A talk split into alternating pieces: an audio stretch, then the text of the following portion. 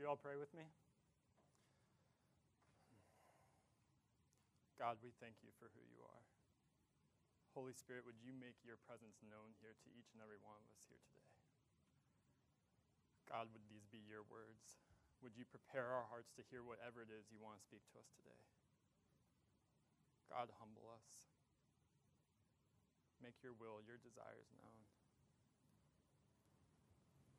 May the meditation of our hearts and may these words be pleasing to you, O God.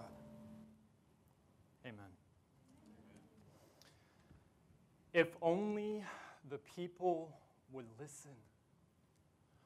Wake up. You need to wake up now. This is the cry of Amos. But why would they listen? I mean, this man isn't even a professional prophet. He's a shepherd in charge of other shepherds, a dresser of sycamore trees who comes from near the wilderness of Judah. This is a successful man of agriculture, not a prophet. And what's more, he's coming from Judah, the southern kingdom, to prophesy to the northern kingdom of Israel at a time when Israel is at the height of her success. Israel's enemies, the very powerhouses of the day, Egypt, Assyria, Babylon, they are all now weakened. And King Jeroboam of Israel had just successfully subdued the Aramaeans, their most powerful nearby enemies. So Israel seizes its moment and gains international prestige. Their agriculture flourished. They accumulated vast amounts of wealth through the international trade route that they now had control over. And their military prowess, it was incontestable. Israel? Israel had it made. The rich and the powerful continue to grow in their wealth and their success, living self indulgent lifestyles, seeking after their own comfortability and their own gain, no matter the cost. The cost. What was the cost? As the wealth and the success of Israel's upper class increased, so the misery and the torment of the lower class increased. The disparity, the very gap between these two classes, grew larger and larger and larger and larger. Before King Jeroboam's time, the houses in Israel were roughly the same size. But now, in the height of her success, there is a stark contrast between the large, expensive, luxurious homes of the rich and the small, crowded, huddled, constricted houses of the poor. The rich, they grew comfortable and indifferent towards the suffering of the poor and the hungry. Justice in the courts was no longer a means for right order among social relationships in which the poor and the oppressed were protected and cared for in the court system. No, now justice was determined by the person who could pay out the most, meaning the poor did not stand a chance in the courts.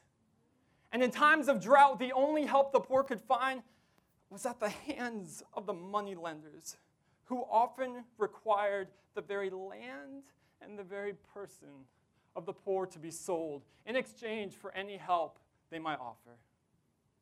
Oh, and these fancy houses of ivory that the rich could not get enough of, they were financed through the exploitation of the poor. So, what was the cost? The cost was Israel's own people. The cost was the poor. The cost was the indebted. The cost was those sold into slavery in exchange for material goods. The cost was the women who were taken advantage of. The cost was all of those whom were suffering due to the elaborate and luxurious pursuit of the rich. And the rich did not even bat an eye. If only the people would listen. Oh, but religion flourished at this time. I mean, people were rushing to the shrines at festival time by the masses. They were engaging in all the right sacrificial rituals, and they were worshiping Yahweh with their harps and their songs in all the right ways, for they were the children of Yahweh. And surely Yahweh was on their side. And surely he would bring about the day of the Lord in which he would eliminate all of Israel's enemies and make things right for who? That's right, for the Israelites. Never mind the fact that the rich ceremonial elements and the expensive sacrifices were being obtained and offered at the expense of the poor. No, this is Israel, God's chosen people. Surely God was on their side. This. This is the climate in which Yahweh calls Amos to this prophetic role. He had seen his people, who had once been the oppressed at the hands of the Egyptians, now become the oppressor over his own children. He had seen his people break the covenant that he had made with them. And he had seen his people worshiping him with great zeal, all the while neglecting the weightier matters of the law. And he had had enough. If they did not wake up and change their ways, the very people that Yahweh had once passed over during the Exodus, he would now be forced to pass through for the justice and the salvation of the poor and the oppressed. Israel Israel had become the Egyptians. If only the people would listen. But no matter how much God pursued and pursued and pursued and called his people to repentance, they weren't wavering. The people were not listening. Amos cries out the words of Yahweh I withheld bread and rainfall from you, leaving your thirst and your hunger yet to be quenched. Yet you did not return to me. I destroyed your gardens and vineyards with mildew and locusts, yet you did not return to me. I sent about an epidemic similar to the plagues of Egypt. I killed your young men I carried away your horses. Yet, yet, you did not return to me. I even had to overthrow some of you, leaving you just like a brand snatched from the fire. Yet, you did not return to me. The signs were there how were they not seeing this? If only the people would listen. God even sent his prophets, his very own messengers. And they, they silenced the lips of the prophets. They cut off the tongues of God's messengers. They, they suppressed the voices of the prophets in the same way that they suppressed the voices of the poor and the hungry and the vulnerable. If only the people would listen. Wake up! Amos shouts as tears of sorrow, anger, and pain burn his eyes. You who turn justice into a bitter tasting herb, wake up! You who take righteousness which comes from above and you hurl it down to the ground and you smother it. Wake up. Seek the Lord and live before it is too late and he breaks out like a raging wildfire against the house of his own people, against the very center of your empty worship. Wake up. If only the people would listen. For Yahweh he can only stand so much. He can only wait so long until he's forced to take justice and righteousness into his own hands. So again and again, the roar of Yahweh echoes through his prophet Amos. There is still time. Hate evil and love good. How? By proactively producing justice, by making justice valid in your city, by putting an end to the oppression, by vindicating the poor and offering them salvation from the injustices that you have brought upon them. Maybe then, maybe then, Yahweh will be gracious to his people. Just wake up. If only the people would listen. Instead, they turn justice into poison, something that's supposed to be life giving into something that takes life away. They turn the fruit of righteousness into a bitter tasting herb, something that's supposed to be full of delight and joy at the mere taste of it, into something that is repulsive and avoided at all costs. You see, Israel is stuck in its slumber. Bring about the day of the Lord. Israel shouts in its arrogance. O oh Lord, bring an end to our enemies and bring justice and salvation for your child Israel, whose side you are on. Bring about your light. They even thought they were beginning to taste the day of the Lord. I mean, everything seemed to be going right for them. The day of the Lord is upon us, they thought. Indeed, the day of the Lord was upon them but it was about to look vastly different than they could ever anticipate, and it was for all the wrong reasons. This was not a day of light for the allies of Yahweh, no. But this was about to be a day of darkness for the enemy of Yahweh, for Israel herself. If they did not wake up and change their ways, they weren't going to receive the blessing of the covenant as they thought but rather the covenant curse. For they have ruptured the covenant with Yahweh by oppressing his people. Amos bellows from the depths of his soul. It will be as if someone has fled from the mouth of a hungry lion, only to be met by the fierce claw of a raging bear at the moment of their escape. It will be as if someone finally arrives at home, their place of safety. And as they lean their weary hand upon the wall, it is bitten by the sharp fangs of a hissing snake. Woe to Israel, for this, this is a scene of darkness, not light. There's no brightness, no joy, no hope if they do not change their ways. There's nothing but darkness and gloom, distress and misery, destruction and death. Israel thinks they're calling for God's justice and salvation for themselves, when in a twisted, ironic conclusion, they are calling forth their own devastation and demise in their current condition. If only the people would listen. And here, here is the devastating blow for a people confident in their worship of Yahweh. Amos observes their zealous worship. He sees the people rushing to the shrines.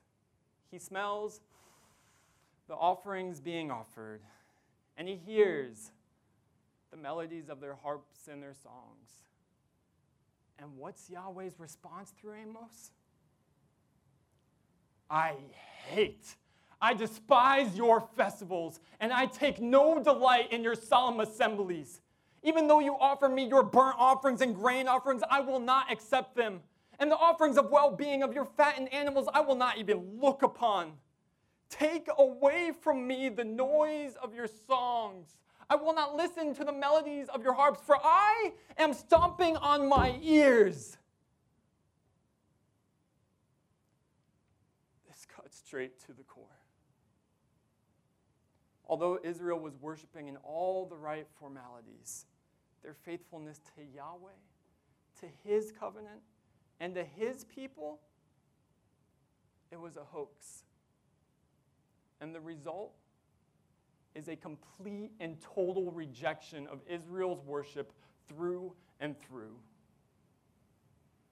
If only the people would listen. Amos petitions Israel once again, one more time, gathering up all of the pain within him as he looks around at the injustices happening at the palace, at the shrines, at the marketplace and in the streets around him. And he reaches out towards the heart and the compassion of Yahweh for the poor and the oppressed. And he echoes forth the very cry upon which he stands. But let justice roll down like waters, and righteousness like an ever flowing stream. Vindicate the oppressed, offer them salvation from the injustices that you have imposed upon them, and please, for the love of Yahweh, protect them. Re-establish right order and right relationships among each other as Yahweh intended from the very beginning like a raging river in which the water is rolling and pounding over itself in wave after wave after wave, so your justice should be poured out with great rigor, with great velocity, never ceasing and never stopping. Let your righteousness be poured out like an ever flowing stream that never ends and that never runs dry. Don't be like the wilderness wadis, which runs full only after the rain has come to shortly after disappear and dissipate into a dry and desolate riverbed.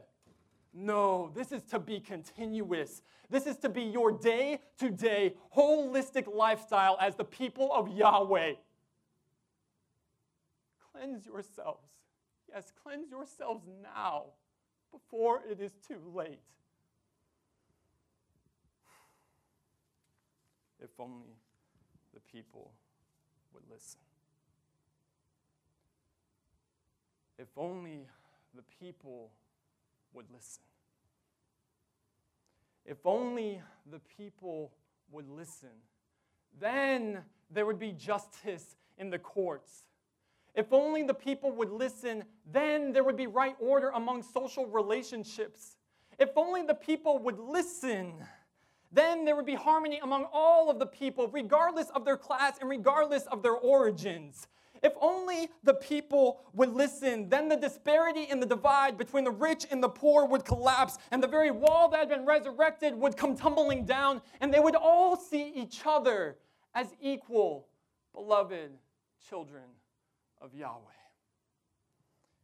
If only the people would listen, then and only then would justice roll down like oceans upon oceans upon oceans of water, and righteousness like an ever flowing stream that never ends.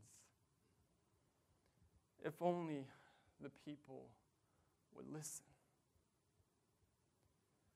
For any time one of God's children, anytime a particular people group is exploited and oppressed for someone else's self gain, prosperity, self preservation, wealth, and greed. Anytime human trafficking exists in which people are sold into slavery so that others can indulge in a fast paced, never enough consumerist mentality. Anytime women are looked at as less than, are taken advantage of, and are raped for the gratification of men. Anytime a nation or a particular race looks down upon others and maintains a position of superiority based off the color of their skin or based off their place of origin, anytime any of this happens, the roar of Yahweh through his prophet Amos will forever ring true. This roar, this is the roar that calls us to wake up and repent. That calls us to use our money, our energy, our efforts, and our resources and our time to advocate for the poor and the vulnerable. That calls us to take off our blinders and push ourselves to engage in relationship with the people and hear the stories of the people who have been oppressed in countless different ways, time and time and time and time again. That calls us to not let our doctrines and our belief and our worship elements and our worship services take precedence over the weightier matters of the law of love. That calls us to be a people of light and not of darkness. That calls us to proactively and consistently produce justice all of our days. This roar this cry through Amos will forever ring true. And this is especially true for the people that profess to follow Yahweh. Wake up. If only we would listen.